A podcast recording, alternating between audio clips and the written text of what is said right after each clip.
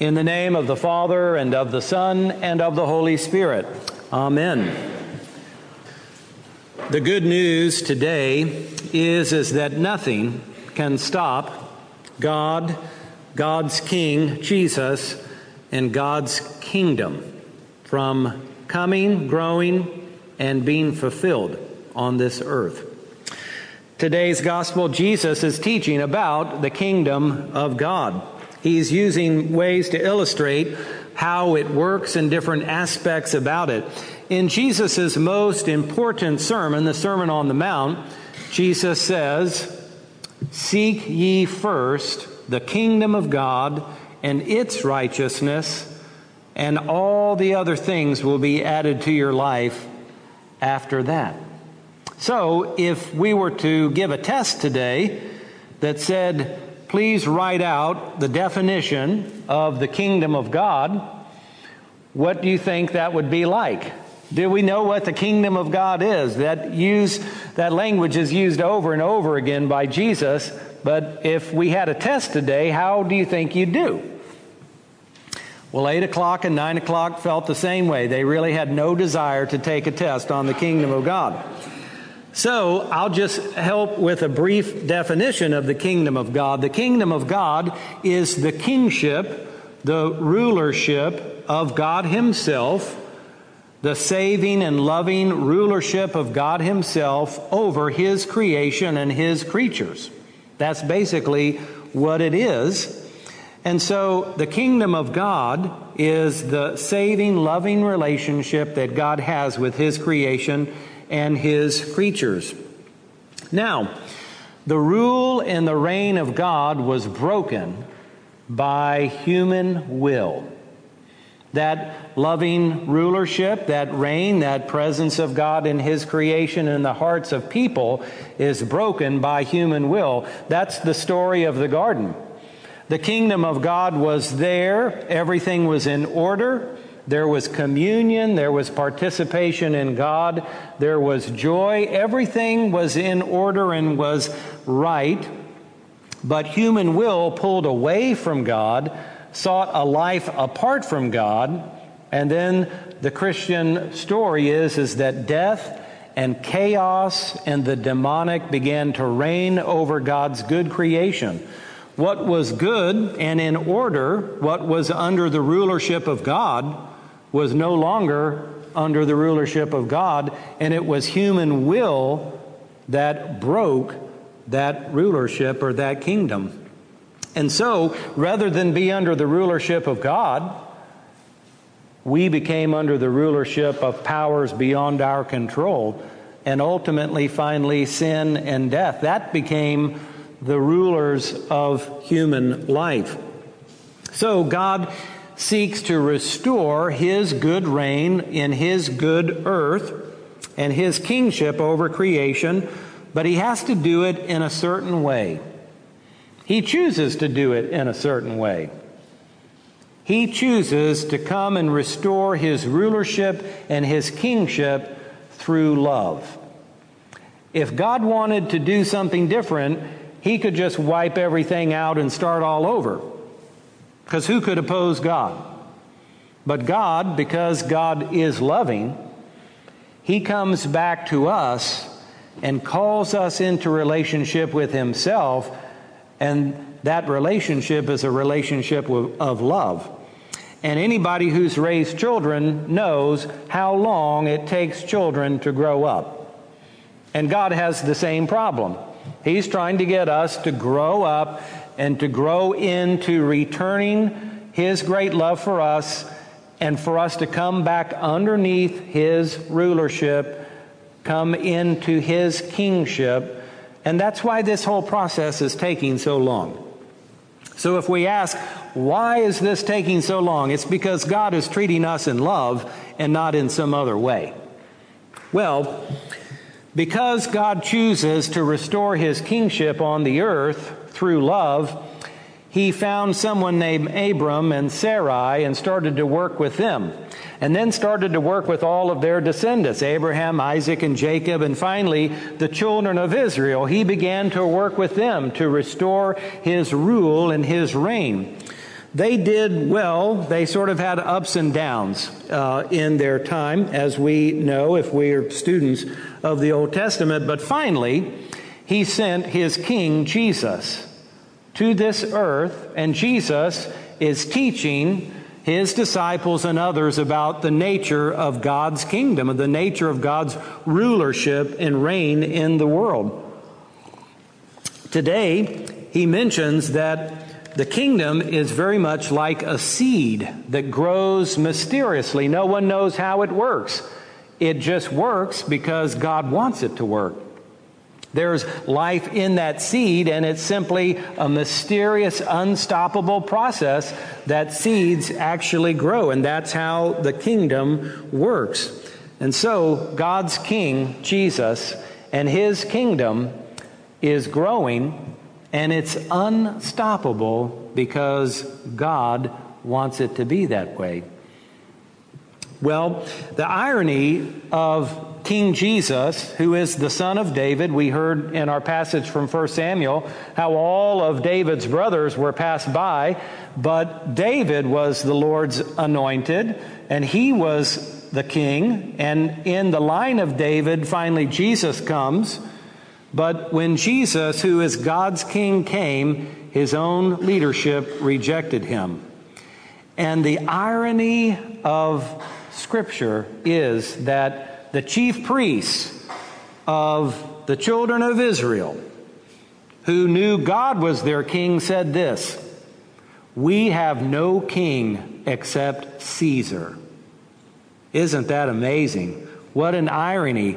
The people of God, the children of God, the children of Abraham, Isaac, and Jacob, who knows that Yahweh is the king, they are now saying that, nope, God's not our king. Caesar is our only king. A great irony.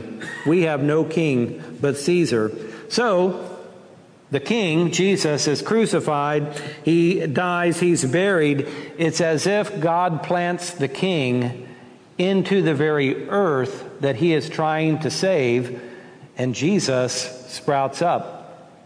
The life of God the life of God and human life together in King Jesus is now loose in the world.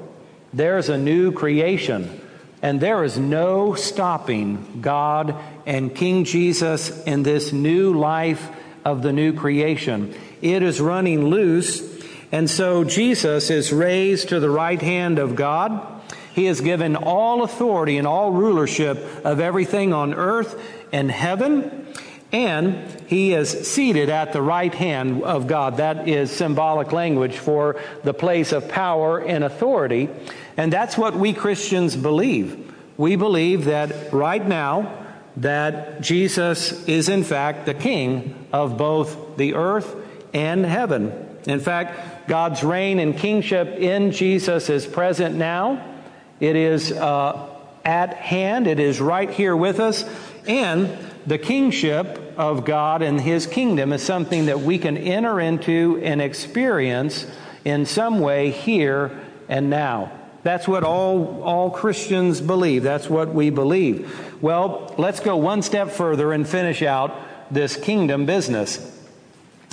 God's kingdom has a fulfillment point. Jesus mentioned that when there is the ripeness of the fruit of all of these plants that come up, the sickle comes and there's the harvest.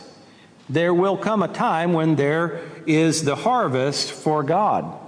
And in the language of Paul, in our uh, epistle today, it says that we shall all stand before the judgment seat of Christ, and we will receive back what was done, whether it's good or bad, in the body in this present life. There is the resurrection from the dead, the judgment, and the new creation, the new heavens, the new earth, and God's life and love reigns completely, and his kingdom is finally fulfilled. Right now, we live in the time where there are wheat and tares. Do you remember Jesus talking about the wheat and the tares? There's wheat and there are tares growing up at the same time, but God will sort all that out in the harvest. But the most important thing is is not to be fearful of this judgment, although we should pay attention to it, but that's another sermon. The point is is that God's rule and reign is life and joy and peace and goodness. It is the most positive way of being under anyone's rulership that there can possibly be. And so, since God's kingdom and God's king is unstoppable, we're called to participate in it, to be in it, to follow in, and begin to experience the goodness of the reign of God, the goodness of God's kingdom here and now. But we have to have faith and trust in all of this being a reality for it to even work. We probably live our daily life in a way that we're not really thinking much about the kingdom of God, right? We're probably not thinking about that God is present with us. We're probably not thinking that Jesus is, in fact, the King of this entire world, heaven and earth. He is the cosmic ruler of everything right now as we speak. We probably don't have those thoughts. But Paul tells us that we have to live by faith, not by sight. If we live only by sight, we'll just deal with what's right in front of us and we won't be a part of God's larger story, or at least we won't have an experience of it here and now. And so we have to live by faith and not just by sight. If we live by faith, we know that God's kingdom is present, that it's going somewhere, and that it has a good conclusion, and we are going to be a part of it. But if we have faith, and we live by faith and not sight, we can have confidence here and now in our lives. Paul says we can have confidence, even though he knew that his body was wasting away. He knew that he was probably not too far away from being captured, which finally happened, and killed. His confidence was not in the exact things that were going on, uh, on around him, but his confidence was in God who is unstoppable, his kingdom, who is unstoppable, his King Christ, who is unstoppable, and that God's fulfillment in history would go on, and he would be a part of that. That's where his faith and confidence were. So that's what he saw in addition to seeing what we normally do in life. So the good news is, is that whatever is going on in our life doesn't have the ultimate say in life, God does, and His kingdom does. And that is really good news. There's many things that we experience in life that we hear about that cause us anxiety. But the good news is, is that global warming cannot stop God and His King and His kingdom, whether you believe in it or not. That's supposed to be a joke, so that's okay.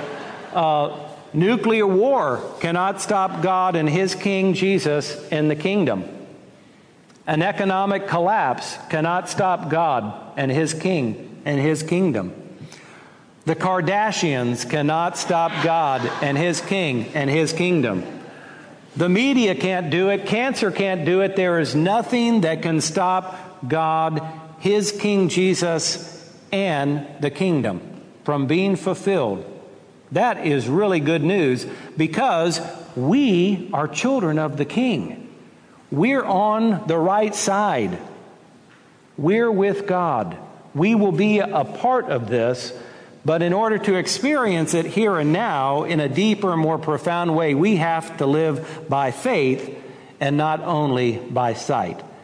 And if we are able to do that, we, in fact, can have confidence, more confidence, and more peace than we have right now.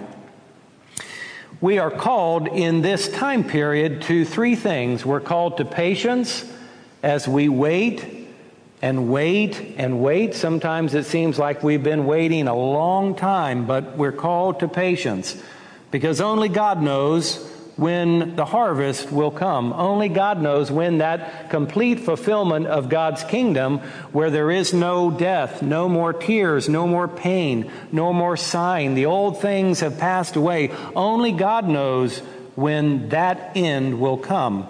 So until we enter that, we are called to patience.